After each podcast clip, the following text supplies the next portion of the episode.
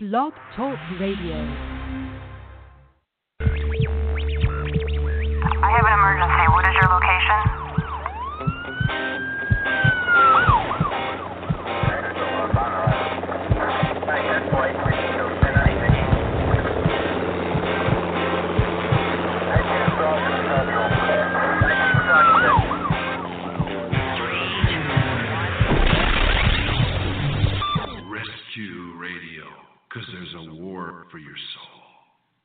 Hey, good morning. Yes, indeed. The war is real. Welcome to the war. Father, we pray right now for the power of your strength, the power of your wisdom, your counsel, your spirit to do the work in and through us that we cannot do ourselves, Lord. I pray that you give us grace to receive your grace. I pray that you give us eyes to see and ears to hear and a heart to receive and rest in the revelation of the finished work of Jesus Christ. That the gospel of Jesus Christ is the gospel of rest and good news. It's a gospel of serving, but serving from the point of being converted, Father. So I thank you, Jesus, for you demonstrating the example of servants, servanthood in dying for us, totally laying down your life, giving it up, completely emptying it out, every part of it, every drop of your blood, to do the work, to finish the work, to stand against the enemy. With the enemy would have no, not one essence of any crumb of reproach against you. Nothing on you, nothing in you, nothing against you that he could use to build a case against your finished work on the cross in the court of heaven. And so I thank you, Jesus, now for giving us desire desire to follow you, desire to serve you, desire to die that we might live. Lord God, and in living, we, uh, in giving and giving up and losing everything, we gain everything. So, Father, I pray that today, as we t- talk about being servants, you'd teach us the great position, the great honor that it is to be servants of the kingdom of God, servants of the Most High, servants of the plan and purposes of the Almighty, eternal, everlasting God. We ask you also for divine covering of protection, that no weapon formed against us will prosper, as the enemy often tries to assault us, Lord God, that no word said, no deed done, no action taken will be able to be used by him to bring forth shame or incrimination, loss of hope, uh, loss of righteous reward, Father God. We pray now for, for your will to be done and your wisdom, Father, in Jesus' name, amen. Amen. Hey, welcome. Welcome to the war. Welcome to um, the bright side of, of identity and being Well- a servant. Yeah, a couple times ago we talked about the dark side of identity Yeah. and how you know people you know we have an identity crisis. We get an identity by opinions of people uh, over us, uh, our own ideas of who we are, and and the world tries to conform us with a certain identity that's really not us. Yeah, so- clothes, clothes us with, puts it on us. Of. Right, pu- puts Lays it on imposes it on us. Yeah. Right, pours us in. In, in uh, Romans chapter twelve, uh, I think verse two, it says, "Do not be conformed to this world, Mhm. but be transformed by the renewing of your mind, that you may prove what is that good and acceptable and perfect will of God." So, the word conform there means like you know if you put you know Jello in a Jello mold, Yeah. it, it's Mm-hmm. conformed to the shape of that mold, and so the world is trying to shape us into its form, and which is really a false identity. So we have talked about that, but now we've been exploring Well, the, pro- the, the last couple of times yeah. about our our true identity, and we find our true identity, Marjorie, in coming to know Jesus. When we know him. uh, we come to knowing Him, our identity is found in Christ, and some of the aspects that we're talking about are the various, um, uh, I could say, shades or various aspects of our identity as who we really are in Christ.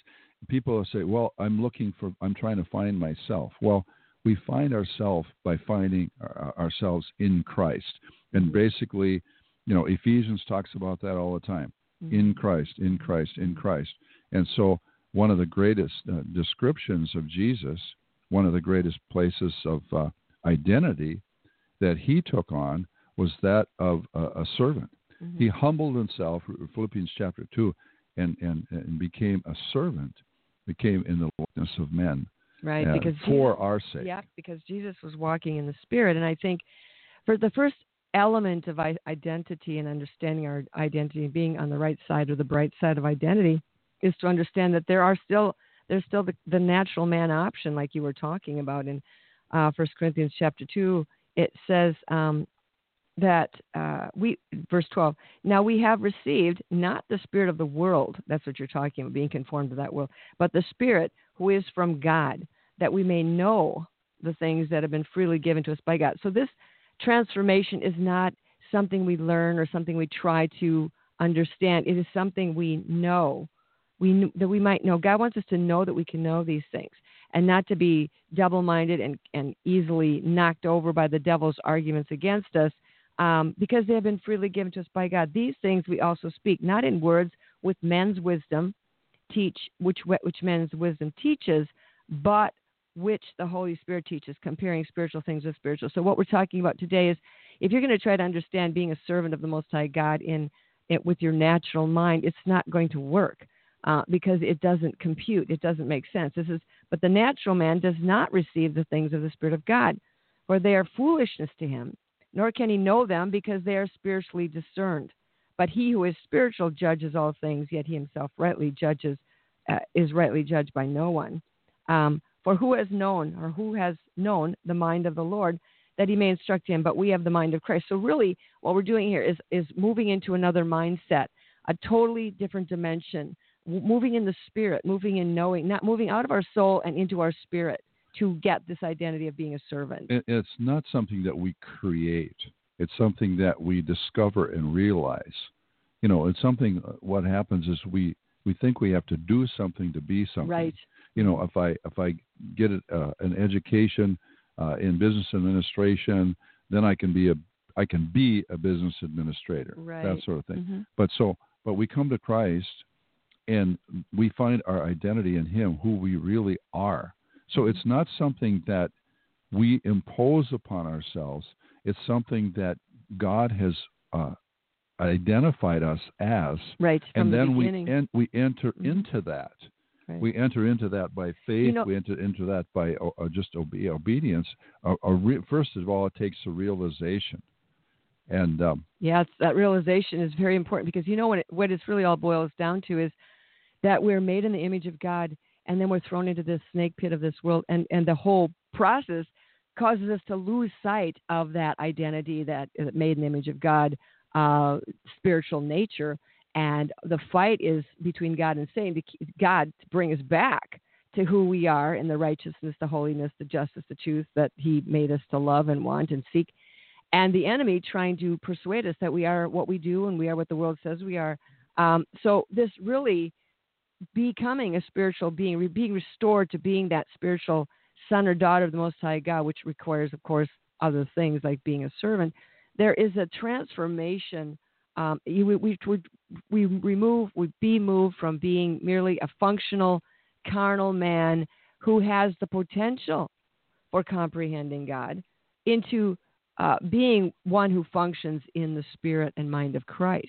And, and that happens by the impartation of life to us. God's life. The, the yeah. God's life. Truth. You know, remember, remember, Nicodemus came to Jesus. He was a ruler of the Jews, Pharisee. He came to Jesus by night and said, uh, "You know, what's what? What do I do? We, you're a teacher come from God. I want to learn something more." Mm-hmm. And Jesus said, "Unless a man be born again, he cannot see the kingdom of God." So, whoever, whatever station in life from the lowest to the highest in fire's worldly position, that's of no avail. Educated, uneducated, powerful, right, weak. Right.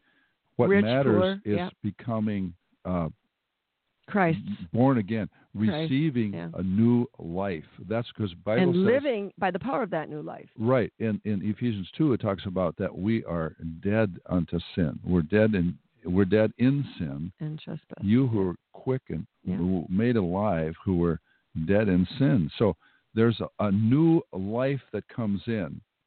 It's the life of God Yeah. that enters into us that enables us to fill, fulfill these many. Uh, it's a multi-dimensional identity that we have. Yeah, it's that it's not new, what- that we're uh, multi-personality. no, it's no. not a split personality. It's a new identity. it's a new identity Mhm. that is is multifaceted. but it's ignited by the salvation, the born again, as he was talking to Nic- Nicodemus, that agreement to enter into that new world. Uh, and, and taking the red pill, the blue pill kind of thing. It's it's an agreement to enter into another dimension of understanding, and so the natural man really is is controlled by the body of death. Um, the things that are eternal, uh, in, including this walking the spirit, are he, doesn't care about them. They appear undesirable. There's no real motivation for procuring them. The world is not pursuing God. They're not chasing after the will of God. Carnal man is really dead. He's unaware of. He's blind to, not interested in, unaffected by the things of God. He's not moved or motivated um, to move in a higher dimension or pursue a call to uh, something other than to satisfy his own carnal appetites. And we see this being the destruction of mankind when they pursue their own appetites, whether it's food or or indulgences in anything, it actually brings them to destruction. So the only way we can actually grow and uh, prevail against the, body of death that operates in us as a download of Satan's work, the only way we can live is to actually die to that carnal man and begin to seek and search out the higher things of the Spirit of God. And on, one more thing on that side lo- note, a lot of people are pursuing what they call a spiritual walk with a God, their God, themselves as God, whatever they're doing. But that that is not anchored in the Word of God. It's anchored in their own ideas of what spiritual stuff. And and Satan has provi- provi- uh, provided those kinds of options. The New Age is a good example of that. The occult. They're walking in spirits, in the power and control of spirits, but it's not the Spirit of the living God, which is benevolent and desires us to grow and become uh, with Him, one with Him, like Him. And all of it is human effort, motivated often, you know, most of the time by Satan himself. And fear. and, and fear. and fear. And you know, the disciples one day came to Jesus. They said, Jesus asked them a question in, in Mark chapter ten. He says, "What do you want me to do for you?" now, there's, you know, there's if you some you want a great study in the Bible, look at the questions Jesus asked. What do you want me to do for you? And they said, well. You know, when you grant to us that we Mhm. may sit one on your right hand and the other on your left in your glory. In other words, they wanted to be top dogs. They wanted to be They, appointed. they wanted yeah. to be in a at a high place. Mhm. Okay, you know we want to be. People want to be the the, the, And the wealthiest. They want. We want to. We strive to be the best. And there's nothing wrong with excelling in something that we do. In, didn't, and didn't that's Jesus that's good. didn't Jesus in that answer then didn't he say, "Are you willing to what suffer the baptism that I'm going to be right. He with? said. Are you willing to do what I'm going to do? He Are you willing yeah, to follow me? Right. He said, "You do not know what You- you ask." Yeah. And are you able to drink with the cup that I drink Mhm. and be baptized with the baptism I Yeah. am baptized? In other words, There's are you are- cost are, to you the call. willing to pay Yeah. the price? Th- yep. That's and right. and then the other guys the, Got mad. the other disciples got mad at him and said well you guys are just trying to be top dogs you're trying to beat us so there's this whole competitive Carnal. Carnal. competitive Yeah, competitive and carnal because it, that's not how you get to be great in the kingdom of God. It's not through competition. well jesus made it very clear he says uh, and jesus didn't just chew them out he taught them Yeah. he says here's Mhm. an opportunity to really Mhm. teach one of the most important lessons in all of the life that we have in following jesus And his example. He said, Mhm. "You know that those who are considered Mark ten forty two considered rulers over the Gentiles lord it over them, Mhm. and their great ones exercise authority over them." Mhm. Okay, Mhm. there are people there in power and like to kind of throw their weight around. Yet it shall not be so among you, but whoever desires to become great among you Mhm. shall be your servant, and whoever you of you, whoever you desires to be first shall be slave of all. And e- for even the Son of Man did not come to be served, but to serve and to give his life a ransom for many. It's like, you know, in other words, the greatest person is the one. It's not me, but it's the one who serves me. And and he says, Mhm. if you desire to be first, you'll be slave of all. Now we have this idea of of, of freedom, slavery. We think of, oh Yeah. man, we're beaten Yeah. and we're in chains. We have no freedom. Freedom. Right. But the thing in the spirit of God, in the kingdom of God, the slur, the servant, the slave, the love slave Mhm. becomes uh, Free. free, truly free. We become free through becoming servants. That's right. He said, you know, going back to that, what you just read, that you know the the higher concepts of servanthood was what Jesus was talking about, And the kingdom of God is seems to be backwards to everything we've been taught. They were told to lay down their life in order to have their life. Um, they were told we were told to let go in order to gain and give away in order to keep. And these are not comprehensible to the carnal mind. The spiritual mind uh, man responds really to a higher calling and to the faith of believing that if I give, I it's not I'm not giving so I can get it back. I'm giving because giving is now my nature. I'm I'm laying down my life because love is my nature. Um, it's it's now I'm being made more like God because God is love. He, So He's turning, bringing His children back through this snake pit of life and through Satan's obstacle course into another a, back to the revelation of who we really are. We're made to be holy, to love truth, righteousness, justice, be wise, be gentle, be servants of all. Well, and then this is another dimension of spiritual warfare. That when you come recognize yourself as a, as a servant. See, in every aspect of our lives, the enemy is there to counter and Mhm. to accuse. and he to- preaches to- his and gospel everywhere like you deserve a break it's uh, what what do you want you know you should get Take what you want yeah take control those are all demon messages Mhm. that are very i mean those are the messages of the world A- a- um and then one of the things that when we become servants, it's like you know you're servant. You, it's, the enemy lies to us like this: you're a fool. yeah They're people gonna- are going to take gonna- advantage They're going to take advantage yeah. of uh-huh. you. uh-huh. Nobody recognizes you. Nobody. yep No, nobody cares. there's no place in this in a, in a, the mind and heart and life of a servant for insecurity a, a servant cannot be insecure he cannot not know who he is he cannot operate out of fear of what people will say or even having the wrong concept of, of god. Uh, And- it, it's you know he can't be selfish. He can't have a double agenda. You can't have two lists of things to do today your list and god's list.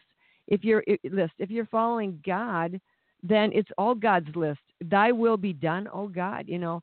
Um he's the servant is really surrendered and given to the will of god and and at that point where the disciples were wanting to be great and be appointed and anointed to the right and left hand they didn't hadn't yet gotten this they were not yet really converted they were still following they were oohing and eyeing jesus had given them power but they really had no clue of this whole Well, Je- uh, jesus coming to lay down his life Right, but they, Jesus was talking about a kingdom, so they Right. had a, they had an idea of a of a kingdom. Oh, That they did. Mm-hmm. There's rulership.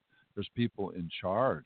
We're going to be in, in in kingdom, and and Jesus is is going to be the the king of the kingdom, and we're going to be right next to him, yeah which is true. But it's a whole different thing. You mentioned it earlier. It's a it's a kingdom that is so foreign totally contrary to Yeah. the kingdoms of this world hmm right now. Um, it, you you read the Sermon on the Mount, Matthew five, Right. six, seven, eight, right right through there.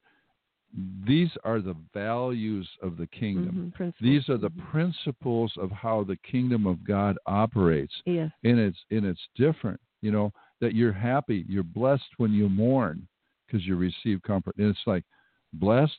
You know, I'm blessed when I'm just happy, when I'm partying, when I'm doing this and this. And he said, No, blessed are those who mourn. So it's it's values that are totally contrary Yeah. to the world yeah yeah, but yeah. but the, these are the values that Well- Jesus uh, lived. He exemplified, and he enables us by the power of His Spirit, by the power of that new life that's within us. He enables us to uh, live this out uh, as we we're learning. We're learning to live this out by His grace, by His sur- Spirit. You know what? The servant um, is surrendered. He lays down his life. He's done trying to live his life. He's given it up to the will of God. He's committed to the things that pertain to the kingdom of God, as you're talking about, which make us as servants militant for the truth, really. Um, not compromisers, not willing to uh, discuss the truth or argue a particular point of view or have an opinion because they're militant for the truth of God's word rightly divided and they're active in doing the work of being eh, the, the, the of the kingdom, doing the work of the kingdom, using the spiritual power, being in the will of God, walking with God, working to bring souls and lives that are lost into the kingdom, uh, pressing in, suffering, sacrificing for those who are still really floundering in the snake pit. It's all about servant, suffering, sacrificing, giving up, loving not your own life, um, you know, surrendering, giving it away. And we see people like that sometimes in the in the church in the stories of the the Christians, and we think, wow, that's weird. And it, it's not weird. It's really spiritually normal to be that dedicated, and the people in the church are that undedicated that to them this seems strange. A lot of people, not everybody in the church, I mean, they're very dedicated to the work of whatever they think might be the kingdom, and maybe some of it is the kingdom. But the point is, the kingdom of God is mostly what we don't really realize it is. It is what Jesus said. It is laying down your life. It is being involved and absorbed in the will of God, the truth of God. Uh, you love not your life to the death. They overcame Satan by the blood of the Lamb, the word of their testimony. They love not their life to the death. This is the commitment level that God requires of those who would be great in the kingdom of God, and those who would be great are also, first of all, called to be the servants. Where the servants now may be great later. Yeah, well, that's greatness is in serving. Greatness is in serving. Galatians five thirteen, Paul writes, "For you, brethren, have been called to liberty." Okay, freedom, mm-hmm. right? Yeah. Only do not use liberty as an opportunity for the flesh, but through love serve one another. So what he's saying there is that uh, our liberty uh, gives us Freedom, opportunity yeah. to serve one another. And, and, a lot of times we think, well, without and one of the things there too is liberty to not be offended, liberty to die, liberty to not try to bring your own sense of justice or right or whatever. It's just dying. Serving is in, in a lot of ways the word is is summed up in the word dying. You die to yourself, die to your own ideas, die to your own agenda, um, and you work the work of God. The work of a servant, you know, is the the the, the quality of the work really tells you what kind of a servant you have. And so the work of a servant and his quality, the quality of dedication, becomes the expression of his intention. Listen, the expression of your intention. Show me, uh, James is saying, show me your faith without your works, and I will show you my faith by my works. Or really, what he was saying in, in addition to that is, show me your faith without your works if you can. It's impossible. And I will show you my faith by my faithfulness to do the work, to do the work of the kingdom. Because faith without works is dead. And a lot of us are doing what we think is the work of the kingdom. And I'm not going to judge what you're doing in terms of you. You, the, the Lord, the, the Lord is the master. Romans 14 to the servant, to his own master stands or falls. It's up to the, the, the master to correct and instruct his own servants. And a servant isn't got the right or authority to judge another servant or, or to manage them. So we are to our own master, Jesus Christ, we must give an answer. Well, service is is to be at every level. A lot of times, you know, the say, say this. Can I say that? Because yeah. it's at every level. Because you made me think of this. We're in a covenant relationship with God. Covenant means everything that I have is yours, everything you have is mine. Mm-hmm. Jesus won us at the cross in that three day battle between the cross and the resurrection. Jesus Christ won us as part of the spoils.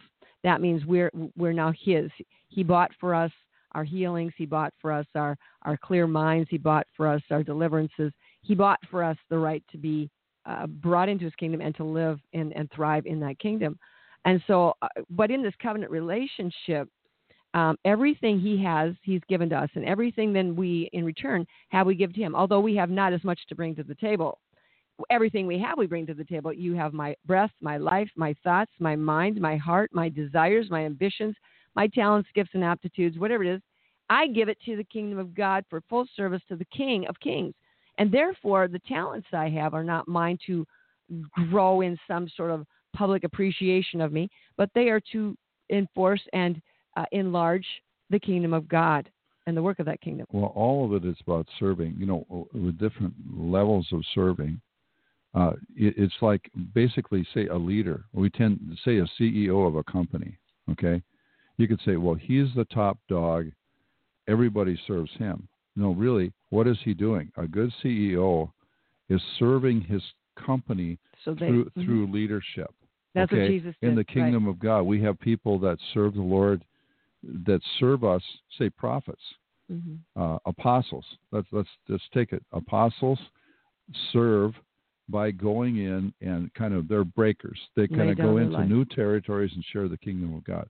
Uh, prophets, they serve us by speaking forth the word of God. the God. truth and correction. Yeah. And yeah, we don't want to be Uh, corrected the evangelists serve by communicating the gospel of Christ.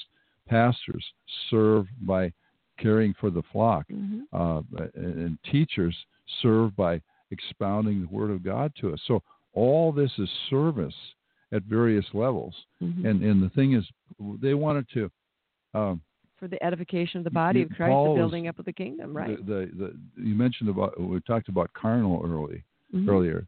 The the Corinthians had all these gifts of the Spirit that was operating, but they didn't have much fruit of the Spirit. Mhm. That's and, right. And, and they were uh, they were they were they had all these spiritual gifts, but yet they were carnal. okay, they were so operating according to a whole different system because in you know, 1 Corinthians 3, they were arguing about who they're going to follow.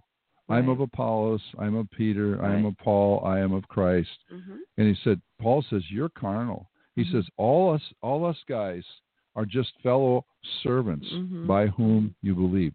Mhm. We're just we're servants.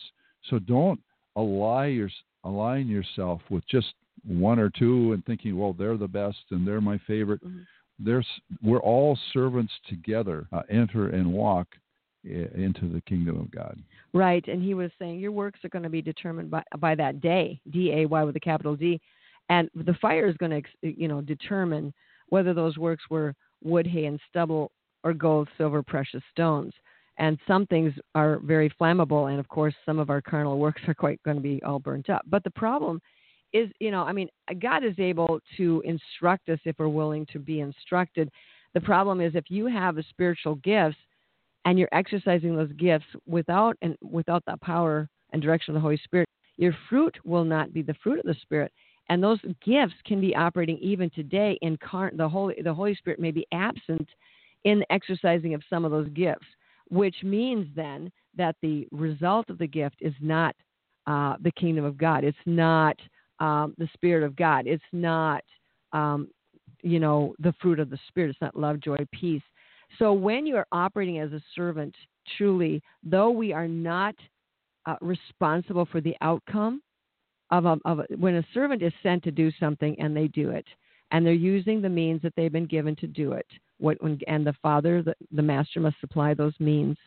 The servant simply goes in, does the assignment, doesn't do more, doesn't do less, doesn't leave until it's finished. But the servant is not responsible or graded on the outcome. You may be simply a servant that's a messenger, like a prophet who's sent to give a message to someone. You're not there to enforce the message. You're not there to make them do it. You're not there to even make them hear it. You're just simply a messenger of the Most High, like Jeremiah and some of those prophets. They just get delivered the message to deaf ears. People were actually belligerent and dangerous. They had to go in amongst kings who could cut their head off with the with the flip of a wrist. You know, I'm just with the word, they would be dead. But we're here to do only as servants what the Lord commands us, and the rest is His problem. The mm-hmm. ending, the outcome. And so, if you're looking and to judge yourself on how the outcomes are in your world, in your life, you are going to be looking at the uh, uh, something that's very discouraging, something that's that's, that's uh, uh, will draw you to a wrong conclusion. Right. You can't look at we we usually when we do something, we're wanting recognition. You can't look at what things look like. human recognition, right. and results that we think we should have.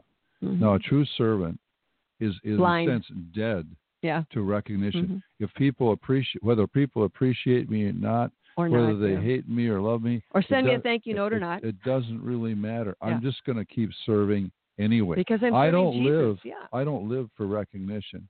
I, I don't live for results. We all want to see results, okay? If we plant a garden, we want to see a harvest, okay? Right. But sometimes we plant and we sow and we don't see things that we we, we like to see Right. as What we far as, yeah. as far as results. But the thing is is that we keep we just keep serving anyway. right. We be- just keep we yeah. just keep doing. And uh, uh, there was a lesson years ago. I worked in a, a I had a, in a workplace where I had done a, a a certain job. I had completed one task, and I looked over, and there was another task that needed to be done. And I thought, you know what? Um, I'm done with this. I'm going to go and do this. Well, what happened was Without my- asking? was without asking. My foreman came over and he said, "What are you doing doing with this?" He said, "I don't want you to do this. You know, get back over here." So I, I learned a lesson there. It's that a servant doesn't do everything he sees needs to be done. Exactly. He does what he's told to do. hmm A servant is listening to the Lord. Back, and I'll just go on with this for just a little bit. In the Old Testament, there was a, a principle there where if someone was a servant, say they were a servant, they were like a slave, say for about maybe five years or whatever it was. Say he served his master five years, he had an obligation to serve for five years, and after that he could go free. But if he said, you know what, I don't really want to go free. I love my my master. I want to stay here and keep working for him.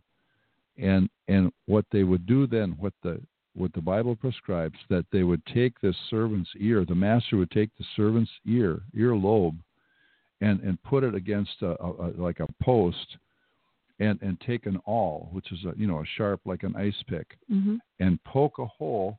So he had like a pierced ear, hmm and I don't know if they ever ear. put earrings in there or what, but people recognized that this servant Had voluntarily he was he Yeah. was a love slave. because he had voluntarily laid he, down his he, yeah, he had life the for the pierced ear. That was the mark of someone that was serving, not because he had he to. was under obligation. It's because but because of love and dedication to his master. He was a willing servant. Yeah, isn't that kind of Okay. interesting that his ear was pierced and Jesus was pierced for us when he became that complete sacrifice, that love servant. Well, Um, and the- you know, this it's interesting. The ear, I think, is significant because, like, like what I said about a servant does what they're told to do. Told, and yeah, what goes in the yep, there you the go. ear. Very cool. And so, yeah, Well, so and but speaking about ears, you know, a lot of people can render to God, and in the Old Testament and in the New Testament, we see a lot of that discussion of lip service. You know, pr- promises they're making. Oh, yes, yes, we we agree, we we love God, we believe in God, but that at the same time they were offering sacrifices to the Queen of Heaven, for example, in the book of Mm. Jeremiah. hmm And so the servant doesn't offer lip service, which really is nothing more than ultimately flattery or hypocrisy.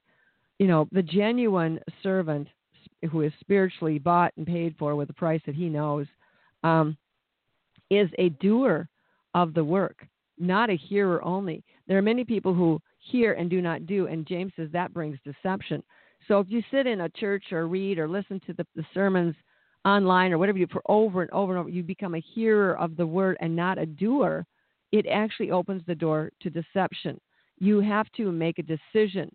You must get in in and do the work. And this doesn't mean we just do whatever we want to do. When we serve, um, we're willing to lift the heavy burdens, um, to work with Christ Jesus to set the captives free, um, to do it without the idea of I will I'm going to get a reward or somebody's going to say thank you. And, and interesting enough in Luke, where the disciples said to, to Jesus, Lord, increase our faith. How do we get more faith? Story of the servant who worked all day came in and made a bowl, and then after he worked all day, hot and sweaty and hungry, he came in and and set the kitchen together and put a bowl of soup in front of his master, and and he he fed the master. He took care of him, and and so Jesus is saying, you know what? The whole thing about getting more faith is just be more faithful.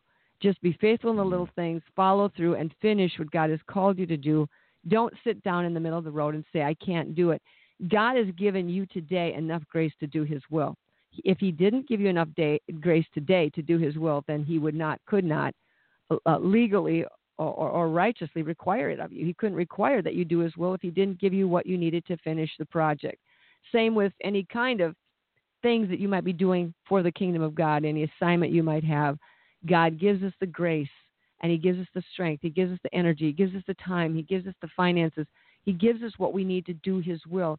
And if that is not there, if there's not enough finances to complete whatever it is you think God wants you to do, then it's not your problem. You wait upon the Lord until He provides because then you know you're walking in the Spirit and you're not forcing things and you're not, you know, throwing a fit and losing your faith because God isn't doing what you wanted Him to do. Well, we're serving Christ. This is why uh, Christians should be the very best employees in the world. They should be the best employees. We should be. Why? Because we serve Christ. First. You know, Paul, Christ is first. You know, whatever we do, Paul said, do it heartily unto the Lord and not unto men. We're not just doing it. We're not doing a good job just because our you know our boss is watching us or looking over our shoulder. Then we're working. When he's out, then we're playing on the internet or something. Hey, listen, God, we serve the Lord Jesus Christ. You know, we're serving Him with gladness. and, and and yeah, with joy. Serve the Lord with what glad. And Psalm 100. Serve the Lord with what gladness. Come before His presence with singing and so forth. So what I'm one of the things too related to that is that be, being a servant to other people. A servant thinks of others first, God first, and then others. Uh, but that does not mean that we're wishy-washy. We just go with the flow. or we have no, or, or we're we're a nothing. Being right. a servant does not mean you're a nothing. That you not a have no, you're, that you don't count, you don't matter. Actually, being a servant is the only way to freedom, really, in the kingdom of God. Because once you've become a servant, you've surrendered your life. You know, see, you know, you've thrown away what you can't keep to gain what you cannot lose, kind of thing. The servant doesn't have to fret. We don't have to fret. We're free, free from uh, anxiety, uh, free from fear, free from uh, not having enough, free from lack, free from um, having to be responsible to make something happen or you know provide something or or successfully. I I don't have to make anything happen. I'm free from all of that because that my job is just to do what God said. Um, we just give day by day, and God gives us the strength and the wisdom and the desire to complete the work with joy and peace. So, being a servant is is really a place of liberation. Um, you know, we we don't get our satisfaction from seeing all kinds of things gathered and tasks accomplished, and um, but in knowing really that we have done the will of God. Paul said it this way: He says, "I fought a good fight. I have finished the race. I have kept the faith." You know, look at Paul's life. It was not nice and clean and neat. It didn't have straight, perfect edges.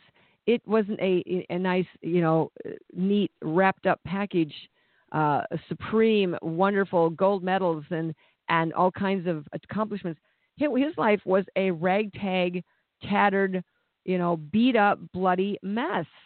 And sitting in that jail waiting to be executed, which he didn't know for sure if he was going to be executed or let go or whatever.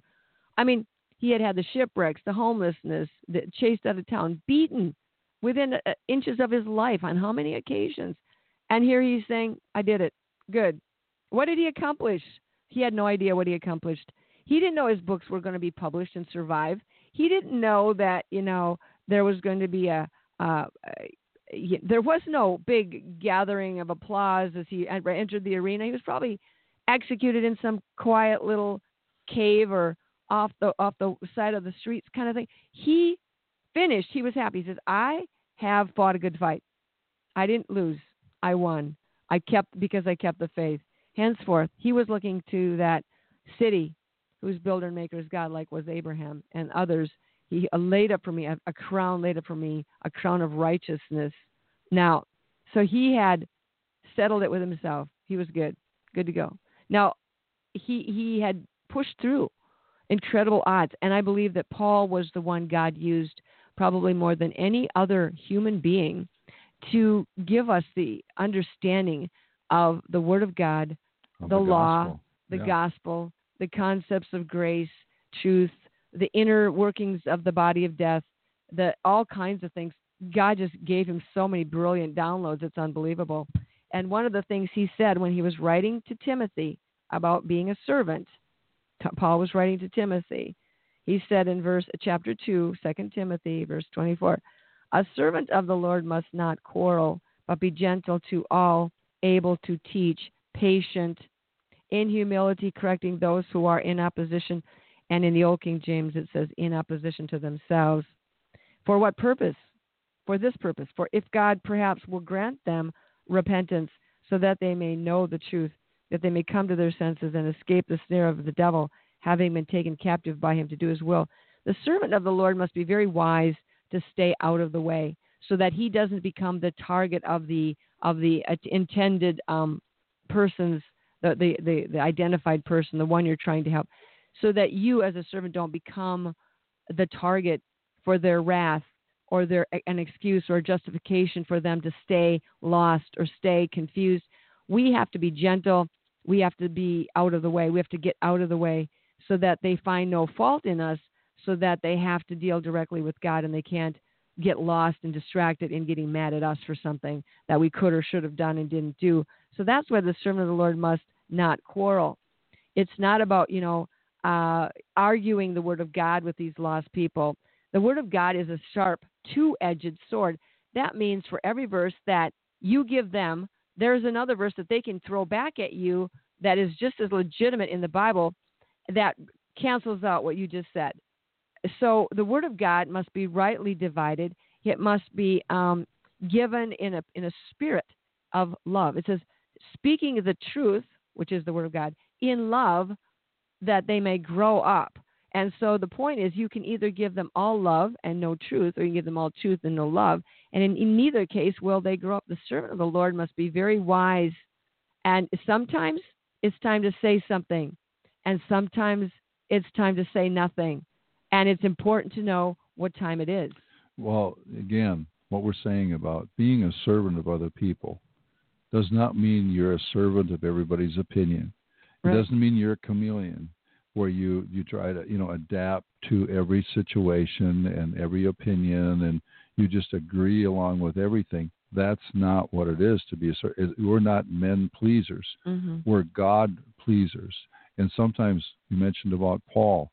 You, you look at all the all through the Bible, Jeremiah, Isaiah, John the Baptist, uh, in, any number of people uh, in the scriptures, the really great men and women of God. They were they were basically despised and rejected by men. Right. That sort of thing. They were not they were not appreciated. God, the reward for the servant of God is not necessarily in this life; it's later, because God is keeping track. He's keeping the he, he's keeping the But it's not just like, okay, well, we have to wait, wait, wait, wait, wait, wait, wait for our eternal reward. I don't even think of my eternal reward. I'm glad I'm going I to don't heaven. think about it either. but really. what it is is it's um you know we're committed to the kingdom of God. We're surrendered, and in that there's a great amount of satisfaction. There's a great fullness. There's a great sense of of of goodness and completion and things being right. Um, you know, we're given to the work that God assigns us to do, but we don't ever do it in our own strength. So the anointing right. the grace uh, the, the bible says i can of my own self jesus says of my own self i can do nothing but then he says I, we can do all things through christ who strengthens us and so with god all things are possible with me trying to do it myself it's more than likely going to be a, a, a complete failure and and and quickly uh, exposed but the thing is when we give this to god we're we're op- operating under the power of what God had given the disciples. You know, He says, here's the job list in Matthew 10. He says, go preach the gospel, Mhm. heal the sick, cleanse the lepers, raise the Mhm. dead, Mhm. cast out demons. Mhm. Freely you have received, freely give. Now, this is a pretty That's exciting serving. life. That's serving. That's the, the, the jobs of the servants are to do those things. Heal the sick. Now, isn't that a great thing? Wouldn't that bring just great satisfaction to see someone you laid hands, you prayed for them, and the Spirit of God moved in them, and the, the, they were delivered and they were healed and they were brought back to life or they were um, brought back to hope in Christ? Isn't that isn't leading somebody to Jesus and, and praying with them? Mhm. Isn't that reward enough? Casting out a demon to see people be set free from Mhm. the powers of darkness. That's not a boring Wow. life. Right. You know, and, and raising the dead. Yeah. wow.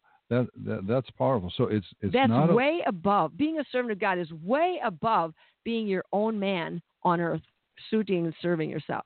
Being a servant of God is way higher than anything we can put together for ourselves on earth. Yeah, yeah, and so we we look at there. There's a joy in serving. There's a power. There's a gr- many great blessings in serving. Uh, even though that we don't get our appreciation from people, we're not living for that. We might not get a lot of rec- recognition. Our our recognition might be opposition. Yeah. You know that that's how we Yeah. you know there are Mhm. people coming against us. But God is keeping track, and there there is a reward for faithful servants. Now, in Matthew 25, Jesus talks about the par- parable of the talents, right? The one Right. talent, the two talent, the Mhm. uh, the Mhm. uh, five talent. So basically, a servant, a faithfulness, faithfulness. The guy that the the one that servant that had the one talent that buried it, he thought he was being faithful. He was Careful. He He was was careful.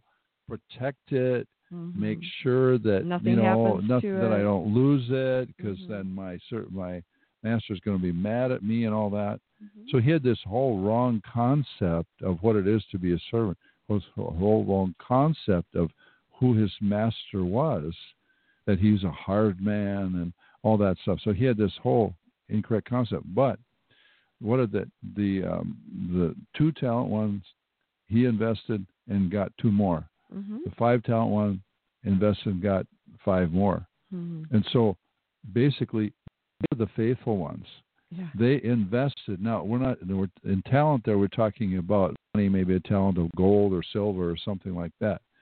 What we're talking about here are gifts. God has invested a lot in us. He's given us gifts. He's enriched us with spiritual gifts. He's blessed us with all spiritual blessings in heavenly places in Christ. So a lot of times we have all these gifts, Marjorie, that, that most of the time we haven't tapped into. There's so much there's so many so much gifting that he's given us. Whatever ability or uh, that he has given us. Mhm. Just uh, just sometimes sometimes we have like natural tendencies, you know, Mhm. natural aptitude, say for music or athleticism or something like that. But it's the it's the ability. Paul said that you, what you, whatever you do, do it with the ability that God has given you. So the the Holy Spirit gives us ability to do certain things, and let's let's in, invest that. Let's develop that. Oh. Uh, so so it, it it becomes to its its fullest potential. It's not done through human effort. It's done by submitting to the Spirit yeah. of God, obedience. Making the most of what you have, maximizing uh, your life in Christ. Yeah, and you know the thing is, we cannot develop our spiritual life with our carnal mind, and we cannot allow the enemy, who come, sometimes impersonates or comes in uh, uh, into our lives, our understanding, our conscious awareness, as uh, our own personal thoughts or feelings. We cannot develop ourselves. This serving God is you die first, and then you're God's. You're putty in His hands. You're, he's the potter. You're the clay. You let Him shape the the the instrument that we are to be. And so many times, I think we we can be discouraged with our own expectations. The devil will put in your mind, well, you should be doing this by now. You should be this far along, or mm-hmm. if you're really a Christian, you could be, you would be, should be. You're not in the ministry. You should be in the ministry. Look, you've only been a, a you know a dentist or something, and you should have been in the ministry. Um, this is kind of the thing that Satan does to torment us and pull us away from the peace of God. Uh, and this is where we die. This is where we trust. This is where we say, "Thy will be done, O God." You know, you may look like, and you may have to wait years for God to bring forth the true gifts in you. Mhm. You may have to suffer. You may have to live under the shadow of serving someone else. I know people who have lived their whole life serving one cantankerous, mean, bitter, vindictive, ungrateful spouse. They have prayed for that person. They have waited on God for that person. They've cried out for their souls. And finally, their spouse gets saved, maybe before or after the, the, the servant dies. But the thing is, you know, if that's what God has for you, then God will give you an absolute full life doing that. Your life will be full of His peace, His joy, His wisdom, His goodness, and you will have a real life. You'll have a life that means something. You know, a lot of people are trapped and strapped in, in, in places where Satan has put them in these terrible pits, these, these places, pens, positions, situations that they cannot get out of. They're absolutely stuck. And Mhm. Satan would have it so. And then God will send a servant along to encourage them, to bear one another's burdens, to give them hope, to give them a word. It may be just a word from God, it may be just the very thing that God wants them to know. Uh, whatever it is, our job is not to um, judge ourselves, our job is not to assess our own service to the king. Our job is to listen and to do what he says and be faithful in what he's called us to do and not to be all hung up on I could have, should have, and um, because the devil will create a lot of discouragement and, and a lot of um, dissatisfaction in those who, and that's where the temptation comes, I believe, to servants is to be dissatisfied or to feel uncompleted, unfulfilled, because the devil says, But you could have had this. You could be doing this by now. Look at all the people who got this. Look at they're all well set. They've got their vacations, they got their their retirement, they got their this, they got their and you're still out there in the harvest field. And you know what? It's okay to be in the harvest field until you drop, until you die, until you're called home. That's where we should be. We want to be. We must be. We are. That's what we're called to be in the harvest field, whatever that looks like in your particular place. It may be uh, surrounding surrounded by lots of people, or just being faithful in a little thing. Well, that's what Jesus said. He said, "If you're if you're faithful in that which is least, you'll be faithful in greater things." Let's let's. I got a question I want to bring out, Marjorie. About what about there's a servant, say someone that that loves Jesus, but they feel like they're stuck. They're stuck in a dead end job. They're stuck in a place where mm-hmm. I mean, where they feel like I'm not being. There's there's more Sure. that I'm wanting to be doing. I feel like, you know, feel like, or Mhm. I'm, but it's just there's more that I would like to be doing. I'm not satisfied Mm-hmm. here, um, but I, I want to get out there and, and so, do something else. But right now, I feel like I'm stuck here, and I just like can't get out. I don't know what it is I'm supposed to do, but I know I'm supposed to do something different. I want to do something different, Mhm. but I'm here in this job, and uh, I, I it's Or it's, situation. or, or or situation or family situation or whatever where you feel like they're they're they're stuck but they want to be free to do something else what would you Hmm. Advise Well, to someone that's that is that not situation? a quick fix, easy cliche answer. But Right. first of all, I would say that the dissatisfaction is is is could be one of two things. And by the way, both God and Satan are always working in the same place at the same time to do the opposite thing. That dissatisfaction may be the Holy Spirit working in you to bring you to the place where you're willing to take a risk, make a move, uh, be ready, be desperate enough to to get out of there to do something different. So that that dissatisfaction may be the Holy Spirit beginning to move in you, stir in you, wean you away from the place where you are to get you to look to move forward, to go into another place. But the dissatisfaction from the enemy would bring the fruit of discouragement and feeling like maybe I'm not in the will of God. I need to be in the will of God. I need to find the will of God. And you know, this is one of the big problems with servants is they they oftentimes are tormented by the idea of I need to find the will of God, be in the will of God, assuming, which assumes um, that we're not in the will of God. And this is where Satan torments a lot of believers. You know, God knows where you are right now, and He knew from eternity, from eternity beginning, even to now, that you'd be right here, right now, in this place. He He He knows it all. He knew that, and so he knows that you're, you know, where you're at, dissatisfied, stuck, whatever you are, and in that place, God is still working on you. God is still working to will and do of His good pleasure. You are His workmanship. He's bringing you through a place of waiting or refining or dying or suffering or whatever it is to perfect Christ, the image of Christ in us. So don't worry about being in the will of God. If you want the will of God, you're in the will of God. That's simple.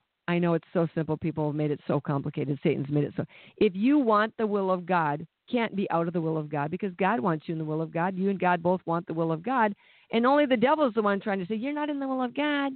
But you're in the will of God if you want the will of God. If you want the will of God, relax. God's got it. He will lead you. And He is leading you. That's the other problem. We think, Oh, you know, I've got to do something to get God to hear me, to lead me, to, to do something for me, to use me, blah, blah, blah. God is. He is right now. While you think He's not, He is using you. He is leading you. He is perfecting that which concerns you. He is very busy in your life right now, even though the devil's trying to make you feel miserable, dissatisfied, and that God's far away. The devil is doing that. That is your temptation. That is the body of death operating software that's trying to raise up its debate against what you already know. And you know in your spirit, God is good, God is for you, God has got this, and you are with God. You want His will. You're, and once you know that in the spirit, whether it looks terrible and looks crazy and stuck on the outside, you still have that peace on the inside that it's okay. God's got this. And with that kind of peace comes faith and confidence. And the faith and confidence then leads you to take that next step, whether it's a, a step you've made many times for or it's a bold new step. That God is going to lead you as He is leading you and as He always has led you. So, really assessing your life from the point of how I feel about what's going on is is eh, profitless. Right. The other thing is when you're in a tough situation, you have no more moves that you can make. You have your no more money. The rent is due. You're losing your house. You're losing your marriage. Blah blah. You have no more moves. It looks like on the board, on the game board, you have no more moves that you can make in the natural. You have one move left, and that move is in the spiritual. That move is to go into the court of heaven and, and, and look at what's going on. Satan may be holding you against your will, detaining you in this very difficult, uh, boxed up situation because he can, because he's, he's the accuser of the brethren, because he's presented his case against you. So it's your turn to go up into the court of heaven and present your case, of course, under the guidance of the, the faithful witness, the Jesus Christ himself, who knows all about it, knows the truth, and knows what the devil's done to slam and scam and slander your name and Jesus knows the truth. And so you go present, repent, confess the sin, confess the sins of your generation. There's been we're under a huge, a huge avalanche, people. We've this this world has been here for thousands of years. There have been thousands and millions of agreements in your bloodline that that have been made with darkness. You are not going to know them all, but you do know that those things that were made with darkness are contrary to who you are, and so you can confess those things as sin, especially the sins of idolatry uh, you know, using, you know, putting into independence, taking control of things yourself, that becomes idolatry. Your experiences become your idolatry. That becomes your governing force rather than the Word of God. Confessing those things like idolatry, and if you know there's um, rejection and brutality and um, the unloving spirits have prevailed in your blood in your bloodline. Confess those things as sin and uh, abomination against the heart of God. Confess them and then repent for your own participation in them knowingly and unknowingly and ask God to release you, that the court of heaven will release you into the fullness of what God has for you because many of us are being detained um, by the enemy's um, uh, accusations against us, and we have agreed with his evidence. We've agreed with guilt. We've agreed with I'm bad. We've agreed with I don't deserve. And that's all vanity because it's not about you. It's not about your sin. Your sin has been taken care of. Now believe that and surrender yourself as a servant to Jesus Christ. Let God release you from the grip of serving the devil. And we serve the devil through fear. Release, be released into the fullness of love, knowing you are loved, knowing you still can love.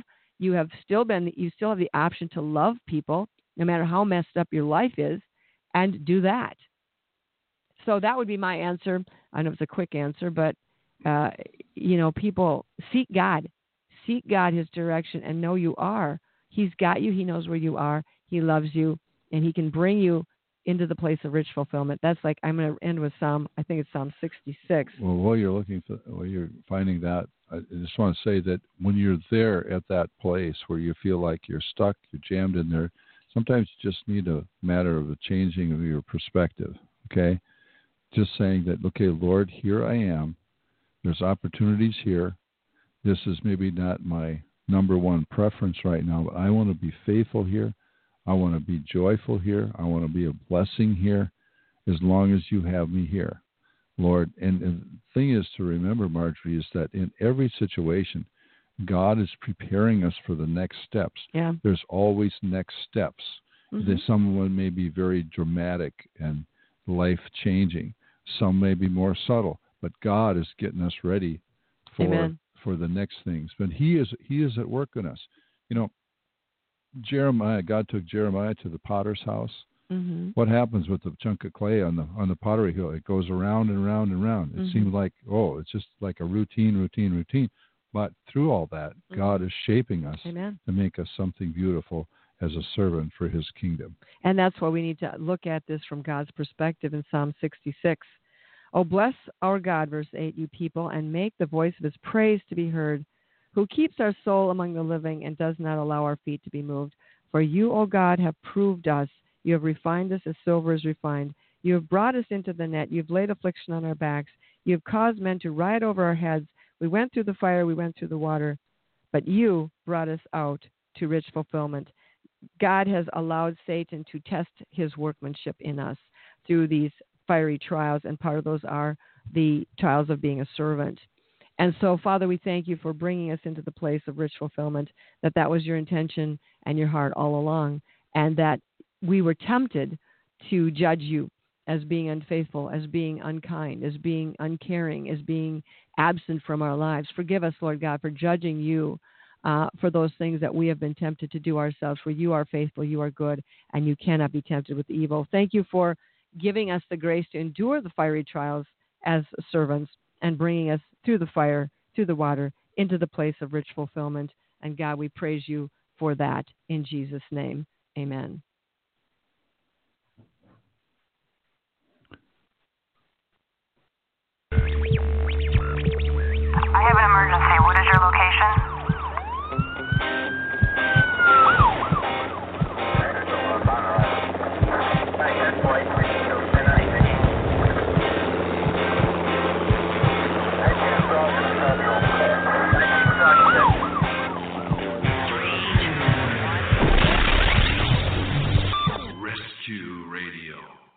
A war for your soul.